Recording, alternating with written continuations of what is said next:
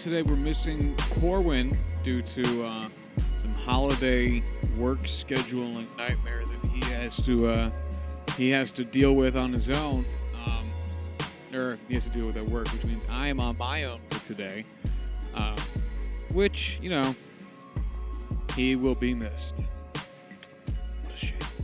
Uh, but yeah, so this will probably end up being a shorter one since I don't have my guy to usually uh, bounce my ideas off of and to, and to give his input on things. But that is a okay as we roll into the holiday season.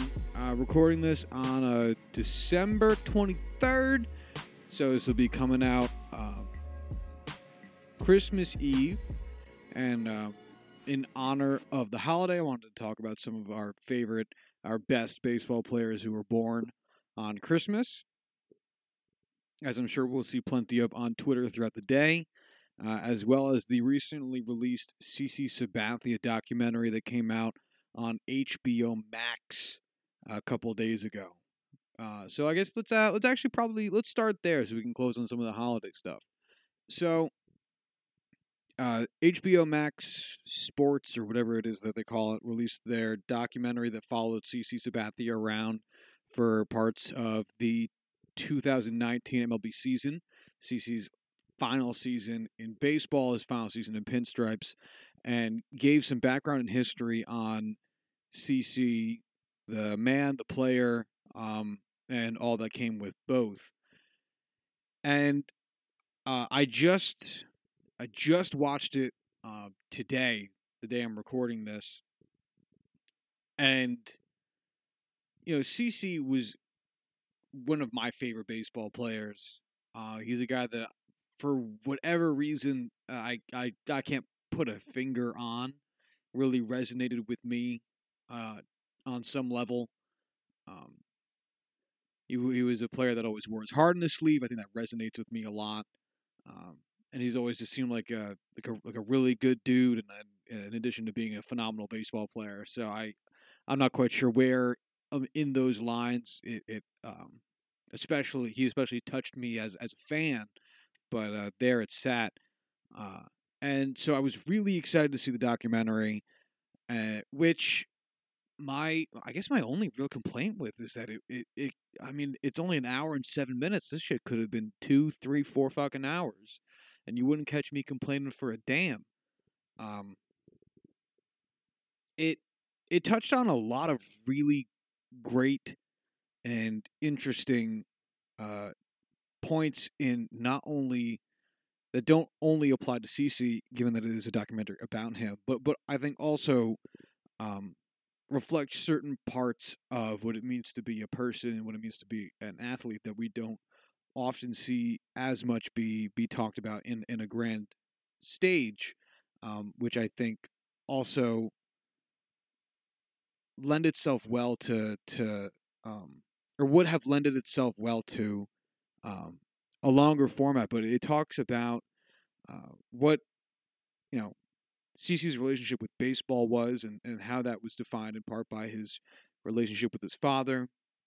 It talks about a little bit about CC being a baseball player, being a black baseball player.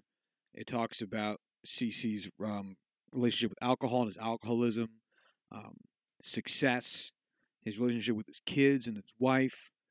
Uh, there was a lot of meat on the bones when it came to it, and I and goddamn, do I wish this thing was longer so we could have got gotten more of it. Um, but it was it was really beautifully done, and uh, I I I it I, I took a lot of things away from it that I, I really look forward to to rewatching this a little bit over time and and and sitting on and and, and thinking on um because one of the one of the things for me that I thought was ridiculous that I hadn't even thought about was was CC's return from rehab and what that really meant. Um, because I I think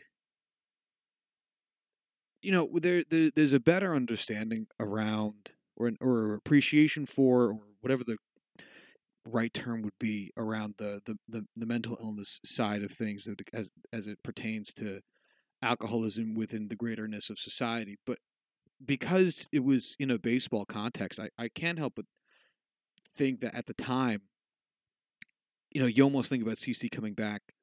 Me, I should say, almost thought about CC coming back from rehab is coming back from uh, any other illness. You know, you know, CC was down with uh, torn, you know, like uh, CC had a torn hamstring, and you know, or uh, Tommy Kahnle had a had a had a pulled hamstring, and and and CC's back from rehab, and you know, coming off the IR, and here we go, or the IL, or whatever they call it in baseball now. Um, and what a surface level thought that really is, and how much you know really goes into that, and how little control you have to have over yourself to get to that point. And I know it's such a, a, a surface level thought um, that I wouldn't have in any other context.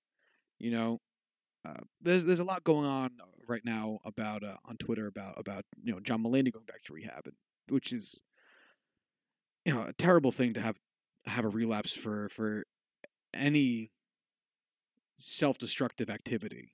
Um, but because I think the nature of comedy is that it's it's personal, and you get a glimpse into who that guy is and and and what he goes through to to whatever extent they allow you to on stage. There's still that part of it that with athletes we don't necessarily get because they're put in a box that is I know how much you make. I know what stats you do. Um, you know, I know what you put on the field. I can measure your production down to the win. And seeing the struggles outside of an on the field context, I think, is something I didn't realize I was missing until I, I saw this. Um, and you know, like I, I know people who have had to go through rehab. You know, uh, my my own dad is an alcoholic, and I I've I've heard stories about him going through rehab because he did that shit before I was born and you know like i i have some understanding of it um and it really showed a gap in my i guess emotional understanding as it pertains specifically to athletes and, and especially jarring this is an athlete that i absolutely adore love cc um and to hear him talk about it not just as you know the illness that it is and not just as the thing that he had to go through, but also hearing how he kind of benchmarked how well he was doing mentally or, or with that addiction with baseball and how that was being. You know, he says in the documentary that that he knew he was bad when he showed up to an October game at Camden Yards. That's where the Baltimore Orioles play, um, still drunk from the night before, and how the only way he felt like he could make it to his bullpen session was if he had some some hair of the dog to get him through it. And then that was the moment that he knew that he couldn't handle that he was fully out of control, is that it was it was starting to impair his work, um, his game. And I I think there's something to be said to that, especially you know, pitchers have their their rituals, they have their routines, and, and those routines are, are predicated around the idea of this is what you got to do to be right. You know, and this is what you got to do to do your job right, and this is what you got to do to function. And to have that be how he determined where where his standing was in his game, I think was an aspect of it that you you understand conceptually, but to have it laid out, I think was especially impactful because you know you see a guy getting by and you think well he's going through some shit but he's getting by. And you know listening to C talk about it and and and walk you through it you realize he wasn't getting by. In in the public eye he might have been getting by to some extent his numbers on the field weren't great, and there was uh, they showed you know video of, of a TMZ late an incident uh, in Toronto, but he wasn't getting by. And I think, we, and you know, this might be me specifically, I might be overgeneralizing, but the idea of seeing your athletes as more than just, you know, home runs, singles, strikeouts, and walks is can can be challenging because of the general discourse around it. You know, and I think that's one of the things that CC did for me specifically, more so than any other athlete that I really have paid attention to over the course of my life. Because I think what makes C such a relatable dude is that, you know, at at at the in the last few seasons of his career, where I was most attuned to what he was doing and saying and and involved with and and uh, where he was talking and all that, and trying to just pay attention to him as a man more because I just because he just resonated with me when he was on the mound is how emotionally aware he was and how okay that was, how good that was. You know, like they they played a clip from his uh his right after his his speech at Yankee Stadium right before his final start um, of the regular season, and you know he's walking off the mound with a bunch of the other guys, and he was like, you know, you know, damn, like I didn't want to cry, and now I'm crying, and that sucks because I, I didn't want to cry. And, you know, there's something to be said about, you know, 30, 40 year old dude who's out there in front of, you know, several thousand people, his family, his friends, coworkers, all these people, professional athletes, you know, all of it, who was who was getting emotional, tearing up, weeping, and not trying to like play it off or cover it up. Like like, you know, here I am. I am experiencing this emotion because this is this is a big moment and I'm living in that and I understand that. I'm accepting that. I am I'm okay with that. I wish I wasn't. I wish I was better prepared for this moment and it, or or that I had braced for it well enough that I wouldn't cry, but but to have even and it might seem like such a minor thing, but but you know, I I think there is a tendency to, to kind of cover that shit up, you know, to to make it be like, nah, I ain't crying, I'm good, I'm good, I'm good, I'm good. Like, you know, give me a minute, I'm gonna, you know, get a water and then I'll be back out there ready to pitch. And you know, even just that that little moment of acknowledgement of the emotion meant something. It really, it really did, because, you know, even I, you know, I, I too am, am a heart on my sleeve kind of guy, and you know, even even then, I, I, I try to not act like I'm going to get so emotional over over you know sports stuff because yeah, it's fucking sports. But you know the things that you devote your life to. Granted, CC devoted baseball his life to baseball significantly more than I did, um, and he went through way more shit during his sports lifetime than than I certainly have or and likely will.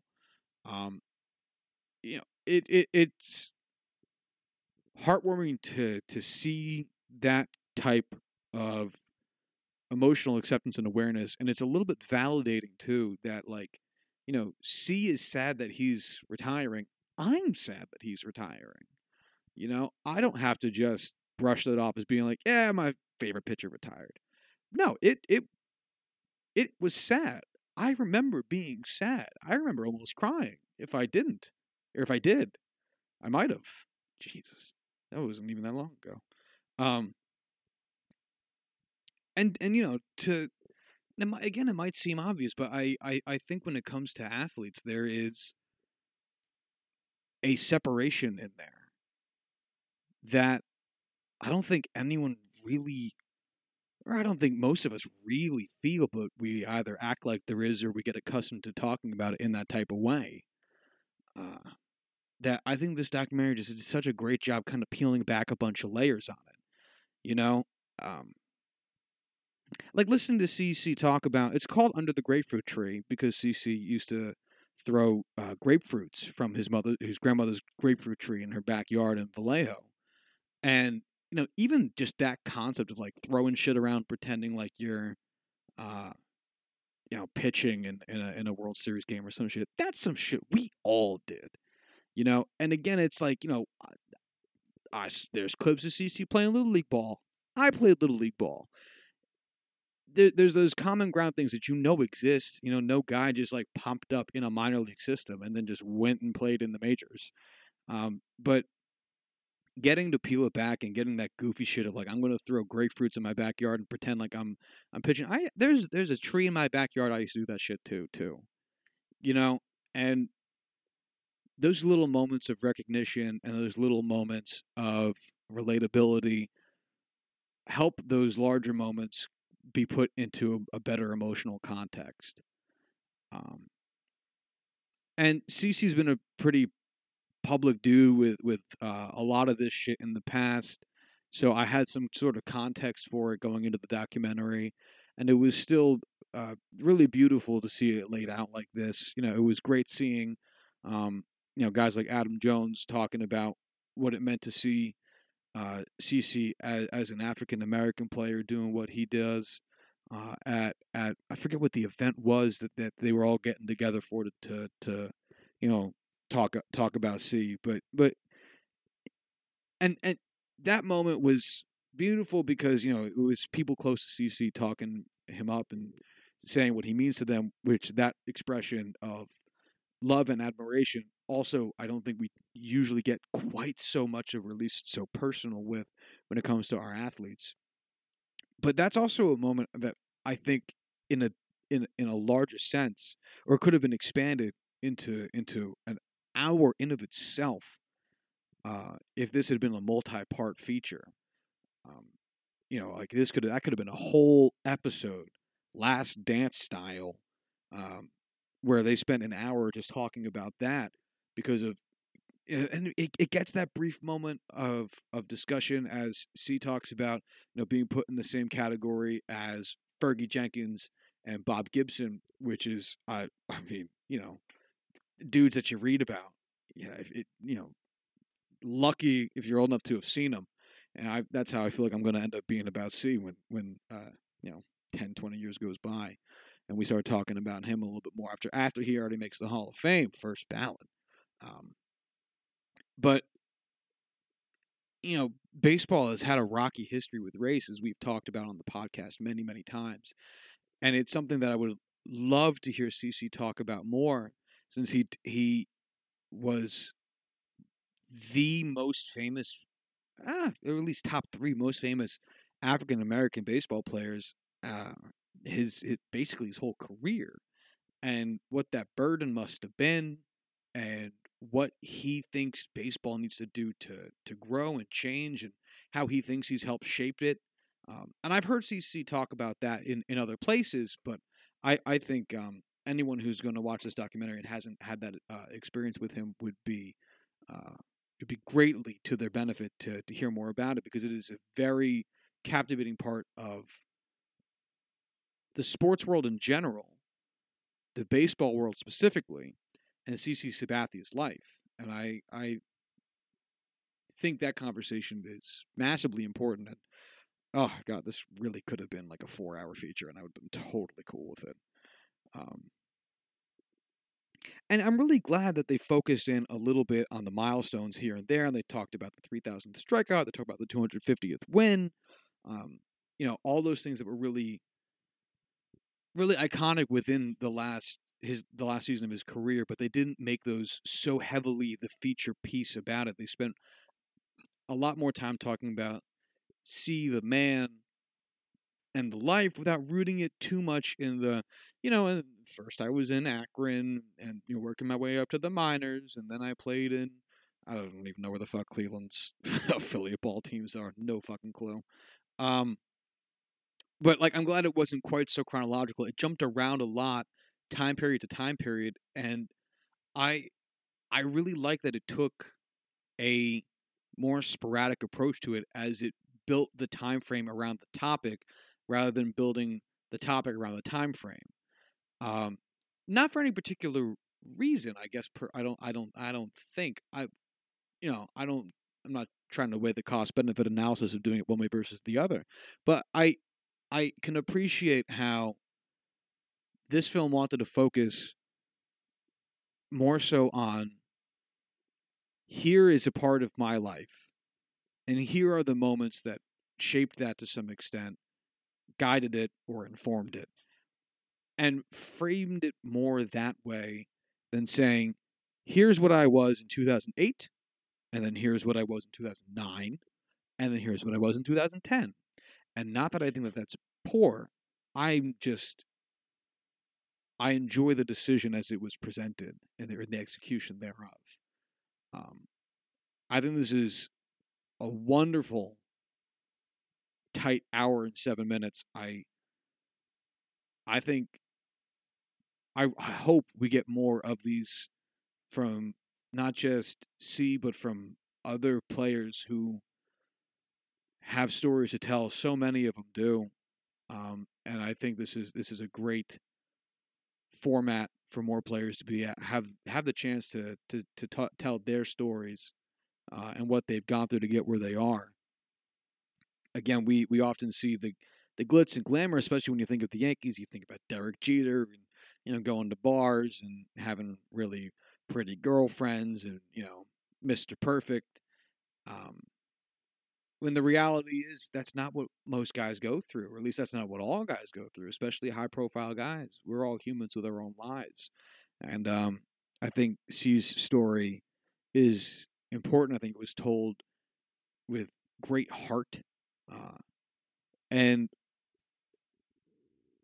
again, the thing that captures me about C is that even though I can personally relate to almost none of what he has experienced or gone through, um, not a professional baseball player, not an alcoholic, not black, not from California, not 40, don't got kids, ain't married, none of that shit. For some reason, he is such a I don't know. He's he's a guy I've just looked up to so much, and a guy that resonates with me at, at such a frequency that um, this documentary really hit a lot of really great touched on a lot of parts of him that I am so glad to to to get more of a glimpse into and to hear him talk more about and to better inform my picture of who he is as a man because as much as highly as I thought of C going into this, I only came out thinking of it him more highly. Um, same thing with Amber. She's great. Uh, she's also a phenomenal Instagram follow. Uh, the C the Sabathia family f- rocks. Um,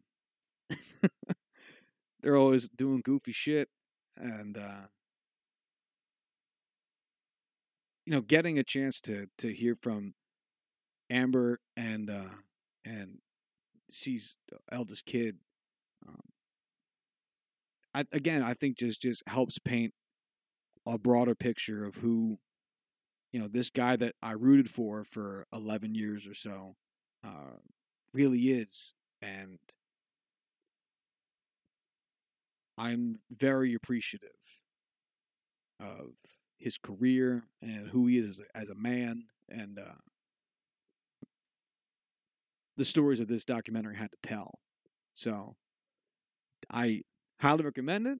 You know, I know we have a, a whole different podcast that talks just about uh, movies and such, but I just wanted to give that a shout out because if you listen to this podcast, you know I fucking love CC Sabathia. Um, I was so excited when I heard this was coming out. I truly hope they keep doing this for C or for other players. Either one, I'll take both. Um, but Under the Grapefruit Tree on HBO Max, check it out. The other thing I wanted to do real quick in honor of the holidays, the best players born on Christmas Day. Uh, so this should be a pretty like no shit list if you are a, a, baseball fan. This is a list that gets tossed around every uh, Christmas. So uh, for starters, our our number one player for players born on Christmas has 111.2 wins above replacement. He is a fan favorite. He's a personal favorite yeah, he's he's the the all time leader in stolen bases, Ricky fucking Henderson. Uh, born on Christmas Day, Hall of Famer. Actually, the first, the top three dudes in WAR, all in the Hall of Fame. Pud Galvin, who played for 15 years from 1875 to 1892, 73.5 WAR in the Hall of Fame, and Nellie Fox, who played 19 seasons from 1947 to 1965 uh, 49.5 WAR, also in the Hall of Fame. We have two other guys over 40 WAR. That's Ned Garver and Ben Chapman. Lloyd Brown comes in at 20 WAR. Uh, Ted Lewis, JoJo Moore, each with a little over 18. Manny Trillo and Maury Rath, both with over 10. Uh, and those are the that is our top 10 and the only players with more than 10 war who were born on Christmas. Now, let's just out of curiosity, this is coming out December 24th, uh, Christmas Eve. Uh, and our greatest, wow, it's a huge step. Our greatest December 24th, our best Christmas Eve baby is Kevin Millwood, who played from for 16 seasons from 1997 to 2012 with 12, 29.8 wins above replacement. He is the only player with more than 10 WAR uh, born on December 24th. Our best player born on December 26th is Ozzie Smith, 76.9 wins above replacement. He's in the Hall of Fame. Second best player, Carlton Fisk, uh, 68.4 WAR. He is in the Hall of Fame. Uh, and those are the only two players over 30.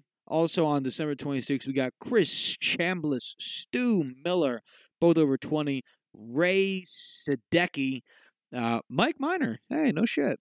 Uh, Storm Davis, Omar Infante, Jeff King uh, are all the players over 10 war born on the 26th. Fuck it, let's keep going with this. This is fun. Uh, no Hall of Famers born on uh, uh, uh, December 27th. Uh, Cole Hamels, who is active, currently leads this list with 59.4 WAR. I am not sure Cole is Cole Hamels going to the Hall of Fame. Hey, Rick Porcello's on this list too. He's still playing. Uh this is just me rambling now. Jordan Montgomery, ooh, he's not going to the Hall of Fame. Uh, Cole Hamels, four-time All-Star, 2008 World Series champ, World Series MVP, NLCS MVP. Never really led the league in anything. Led the league in WHIP one season. That's it. No Cy Youngs. One top five finish. Uh, 2,500 strikeouts. 163 wins. Lefty. 59.4 WAR. If he plays in 2021, he plays well. Maybe that's gonna be a weird case. Uh, so hey, maybe Cole Hamels will be our first. Uh, born on December 28th. Let's just take it through the new year. Uh, Ted Lyons, Hall of Famer, 70.4 WAR. Uh, also over 50, we have Tommy Bridges with 50.3. And then over 10, we have Bill Spaceman Lee uh, with 22, Zane Smith with 20.2, Aurelio Rodriguez with 15.1, Ray Knight with 13.3, John Milner with 12.5, and BJ Ryan with 11.6 uh, on December. Th- so one Hall of Famer on December 29th. We've got no Hall of Famers. Devon White is our best player at 47.3 WAR. No active players in the top 10. Mm, December 30th. This is like so boring to listen to, but I'm actually like weirdly invested in this now. Uh, one Hall of Famer born December 30th. Our boy Sandy Koufax, the left-handed god, uh, and within the Hall of Fame with 48.9 WAR. Um, second place is AJ Pierzynski. All right, 23.8. Those are the only two players over 10 WAR. Um, two very different players. Uh, born on December 30th. And the final day of the year, December 31st, best player born December 31st is King Kelly, uh, who is in the Hall of Fame with 46 WAR, also above 10 WAR. Syl Johnson at 27.4, Esteban Loaiza at 22.7, Rick Aguilera at 21.8, Bobby Byrne at 13.9, Tommy Byrne. Are they fucking related? Hold on. Hold on. Hold on. Are they related? Born in Baltimore, born in St. Louis. No, they can't be related. They could be related. All right, so Bobby Byrne played from 1907 to 1917. Tommy Byrne played from 1943 to 1950. It could be his kid. Wait, hold on. hold on. Tommy Byrne, baseball player. Was who? Do, tell me who your daddy was. Who was your daddy? Oh, say it. Um. Fuck, man. No, I don't. Uh, uh, guess not. No, nah. If it would no. If they were related, it would say it on this on his on his Wikipedia page. There's no way they would leave that detail out. All right, not related, but that's really fucking freaky. All right, hold on. I'm just gonna look at, gonna look at Bobby Byrne real quick. Bobby Byrne, baseball player. Uh, yeah, they're not related. Ah, it's okay. Nah, that would have been cool. Uh, well. Um, all right. So yeah, yeah, and then uh, Brian Moehler and uh, Kelvin Herrera, the only other players with over ten WAR born on December thirty first. Anyway, so uh, happy birthday for the episode that for the date this episode actually comes out. Uh, to only the good players who were born on December twenty fourth. Um, which is uh who did I say? Which is uh Kevin Millwood. He's it. Uh active players, uh Miguel Castro, Andrew Romine, William Contreras, um, James Norwood, and that's it. Uh also born on this day, Christmas babies. Happy birthday to uh Rickey Henderson, Pud Galvin, Nellie Fox, the Hall of Famers, active players born on Christmas Day. Garrett Cooper, Tanner Rainey, Nabil Crismatt. Oh my God, who? Nabil Crismatt. Um, Alex Jackson. Uh, those are the four. Who the fuck is Nabil Crismatt? He's still playing. That's like an 1870s name. Uh, fucking St. Louis Cardinals reliever. All right. Uh, guess that makes sense. Okay. Happy birthday, Nabil Crismatt. It's it's Nabal Christmas for us all. Uh, all right. Uh, yeah. So that that that's the show for this week. Um, Corwin should hopefully be back from his bizarro work schedule in time for our next episode. Thanks for listening to my rambling. So definitely check out the CC Sabathia documentary on HBO Max on the Grapefruit Tree. Um, and uh, let's go. uh, I also uh, I'm going to I'm planning on talking about the uh, Jets winning a game, which sucks. Uh, I want to do that with Corwin though because of the implications of the Jets win as it pertains to the draft as a conversation worth having with him. because he is going to have better takes about draft implications and draft prospects than I will. Um, but I, if you're wondering, hey, is Josh upset? Yes, very, very, very, very upset. I hate it. I hate fucking team. Uh, but that's it for the show this week. Make sure you check out our Twitter page at JuiceandPod. Uh, hit us up via email at juiceandnumbers at gmail.com. And uh, until Monday, y'all have a good one. Merry